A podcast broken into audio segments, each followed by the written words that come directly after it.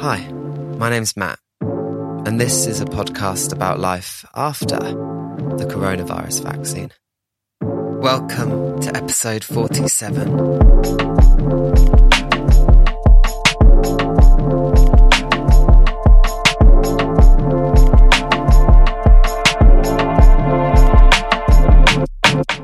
I'm not usually a New Year's resolution type of person. I have the tendency to feel, as I'm sure many people do, like they're all too often overly ambitious and all too quickly broken. It is part of the meme of New Year's resolutions to joke about how quickly we gave them up. And there is something to be said for that kind of skepticism. I think it hides an underlying truth because change is hard. Changing habits is particularly hard. And we are complex, difficult meat machines, which we call bodies, controlled by yet more meat firing electrical signals in what we call our brains. So I'm not sure we can force the type of realizations that are needed for the dramatic changes in direction that often characterize our more ambitious and easily lost New Year's resolutions. Our brains are not predictable enough. The limits of our emotional and behavioral responses are not easily measured or regulated enough. The point at which we say enough is enough is not set in stone enough for us to be able to say on one day, the same day each year, that we will make changes we can stick to. Big change can and does happen in life, but I don't think I can recall a time when I have successfully forced it. In fact, it has more often been forced upon me by things outside of my control than it has ever felt like it is within my control to do anything about. Whether it's been through dramatic shifts in circumstances or that phenomena we call hitting rock bottom about something.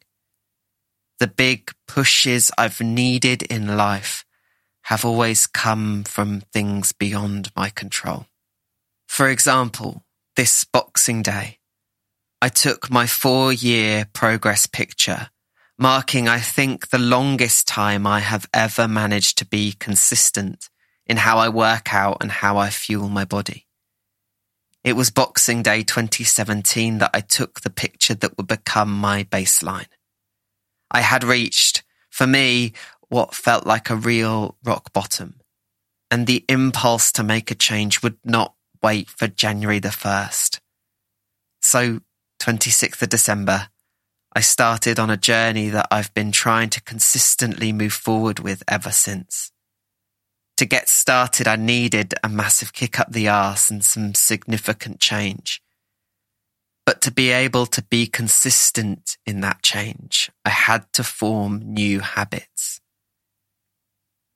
Being a drum teacher has taught me two things about forming habits. The first is that it is all about patient repetition. It is only by patient repetition that we can make and strengthen the pathways which make actions easier to do without thinking. In drum teacher talk, we say practice makes permanent.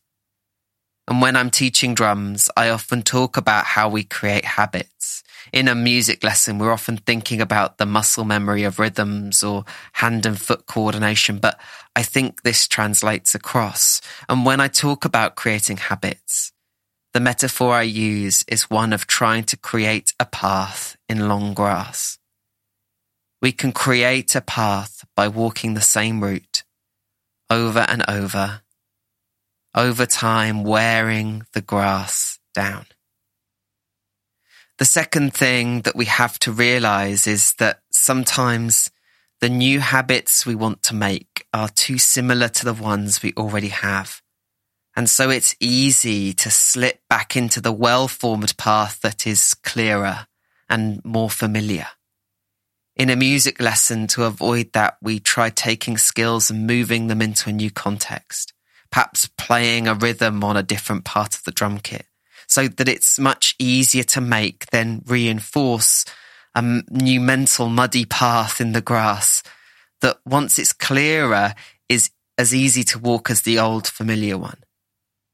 So when it comes to New Year's resolutions, a little newness, a little novelty, and a little wild ambition may not be a bad thing. It may give us the jolt or change of context or fresh approach that's needed for a new habit or behavior to form. But for it to become a habit, we have to be able to repeat it.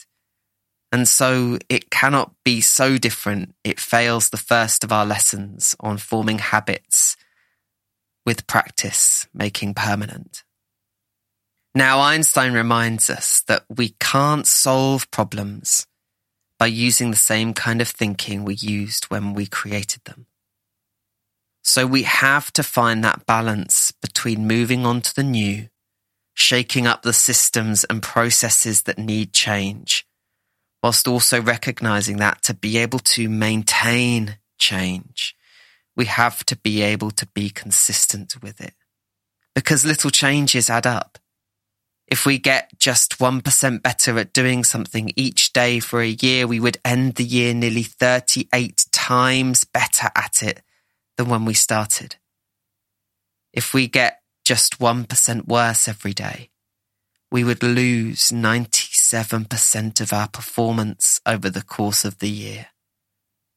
Small changes matter when they add up over time. Days are short, but years are long. And we're not starting from zero. Our new habits build on our past experiences, the skills and understanding we have built up, and yes, our past failures too each contributing to our increased capacity and capability for change, a deeper understanding of ourselves. And whilst it can be hard to fake the kind of deep realization or fundamental shift that will inspire radical change, there is, I think, value in taking a moment to look ahead and to make life course adjustments because we can so easily spend so much of our lives focusing on the things right in front of us that we can forget to lift our eyes a little higher and look at where we are actually heading. It doesn't have to be January 1st, of course not. But also, why not? It's as good a time as any. And if we're honest with ourselves, when was the last time we gave ourselves permission to pause, to take a breath, and really properly look at where we're going? Not just in an, oh God, where am I going? kind of way, the one that pops in like an unwelcome worry and quickly gets pushed down again before it raises too many awkward and uncomfortable questions, but actually to sit with ourselves and genuinely ask with real curiosity. Where am I going? And what do I need to change to make that journey more possible? One way to do this is to take some time to sketch out the year and add in the important milestones or landmarks. For me, this year there are some big milestones at work I can see funding application deadlines, end of project evaluation deadlines, and other key dates in the year ahead that will shape the path ahead. We spent some time putting these in back in September, thinking about our five year plan and putting some greater detail in on the next year or so. In my personal life, the biggest thing in the diary for me this year is the family holiday in August. I'm not going to lie. I'm also feeling a financial squeeze this year. And so some of the other big things I really wanted to put into the year, a trip to America, some redecoration in the flat, some other trips away, they may have to wait for another year instead. But I have breaks in the calendar, in particular two weeks at Easter and the summer holidays. So I have some time there to give to things, even if that has to be free or cheap stuff.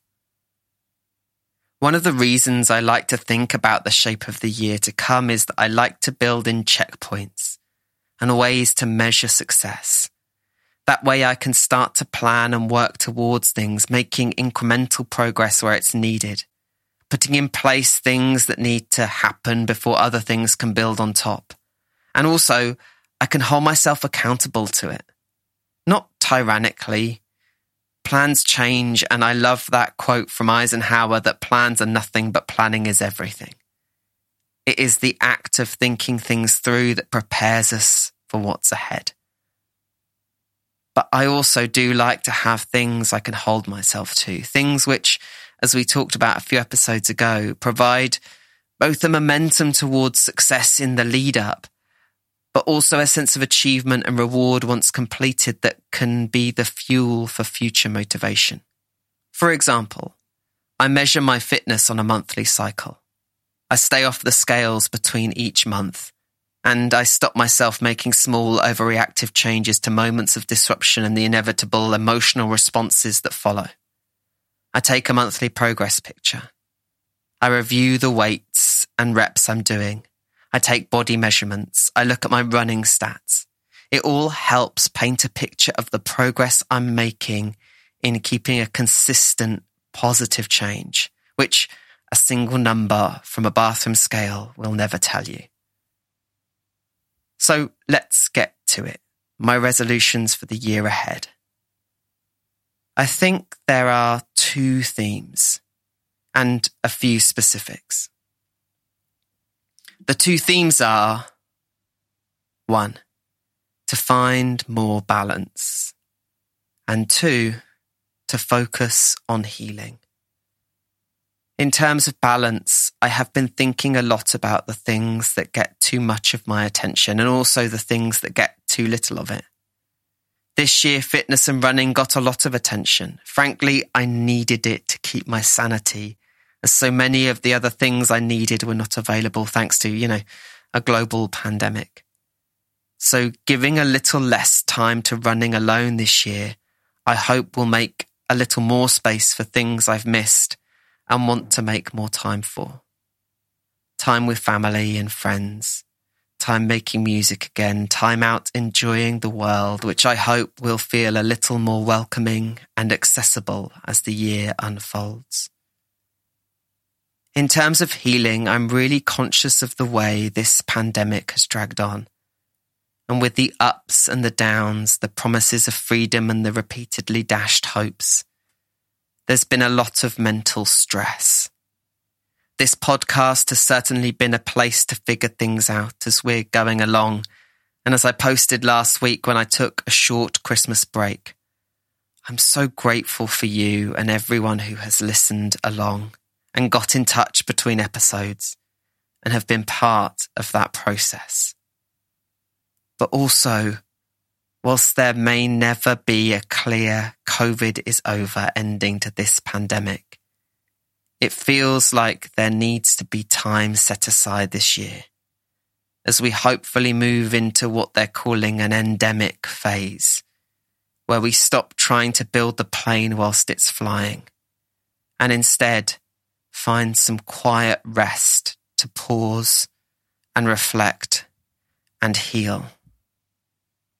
If I can afford it, I'd really like to invest in some therapy this year, but having done some research, that's probably out of my price range right now. But I'm going to commit myself to finding somewhere, some way to talk about and find ways to heal and recover from some of the mental clouds that have taken up so much space in the skies of the past couple of years and rediscover some of the blue behind them. I know I have some big life decisions coming up. I can feel myself frustrated at where I'm currently at and wanting to find new things to move forward into. But I also see in myself that I'm just not in the right place to make those kinds of choices right now. So this year, I want to rebalance the life I have right now, make it a happier place to live, and spend some time healing and recovering so that I can make better choices for the future. That is the measure of success I'm going to hold myself to this year. By this time next year, am I in a better place to make bigger, bolder choices for myself? If I can say yes to that question, then I have fulfilled this year's resolution.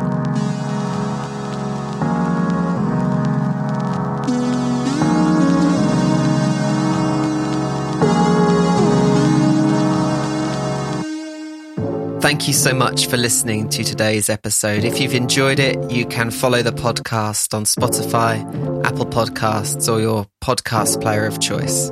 You can find the podcast on social media at Life After Vax, V-A-X on Twitter and Instagram. And if you'd like to reach out for a more meaningful connection, you can drop me an email. Hi at lifeaftervax.com. Until next time.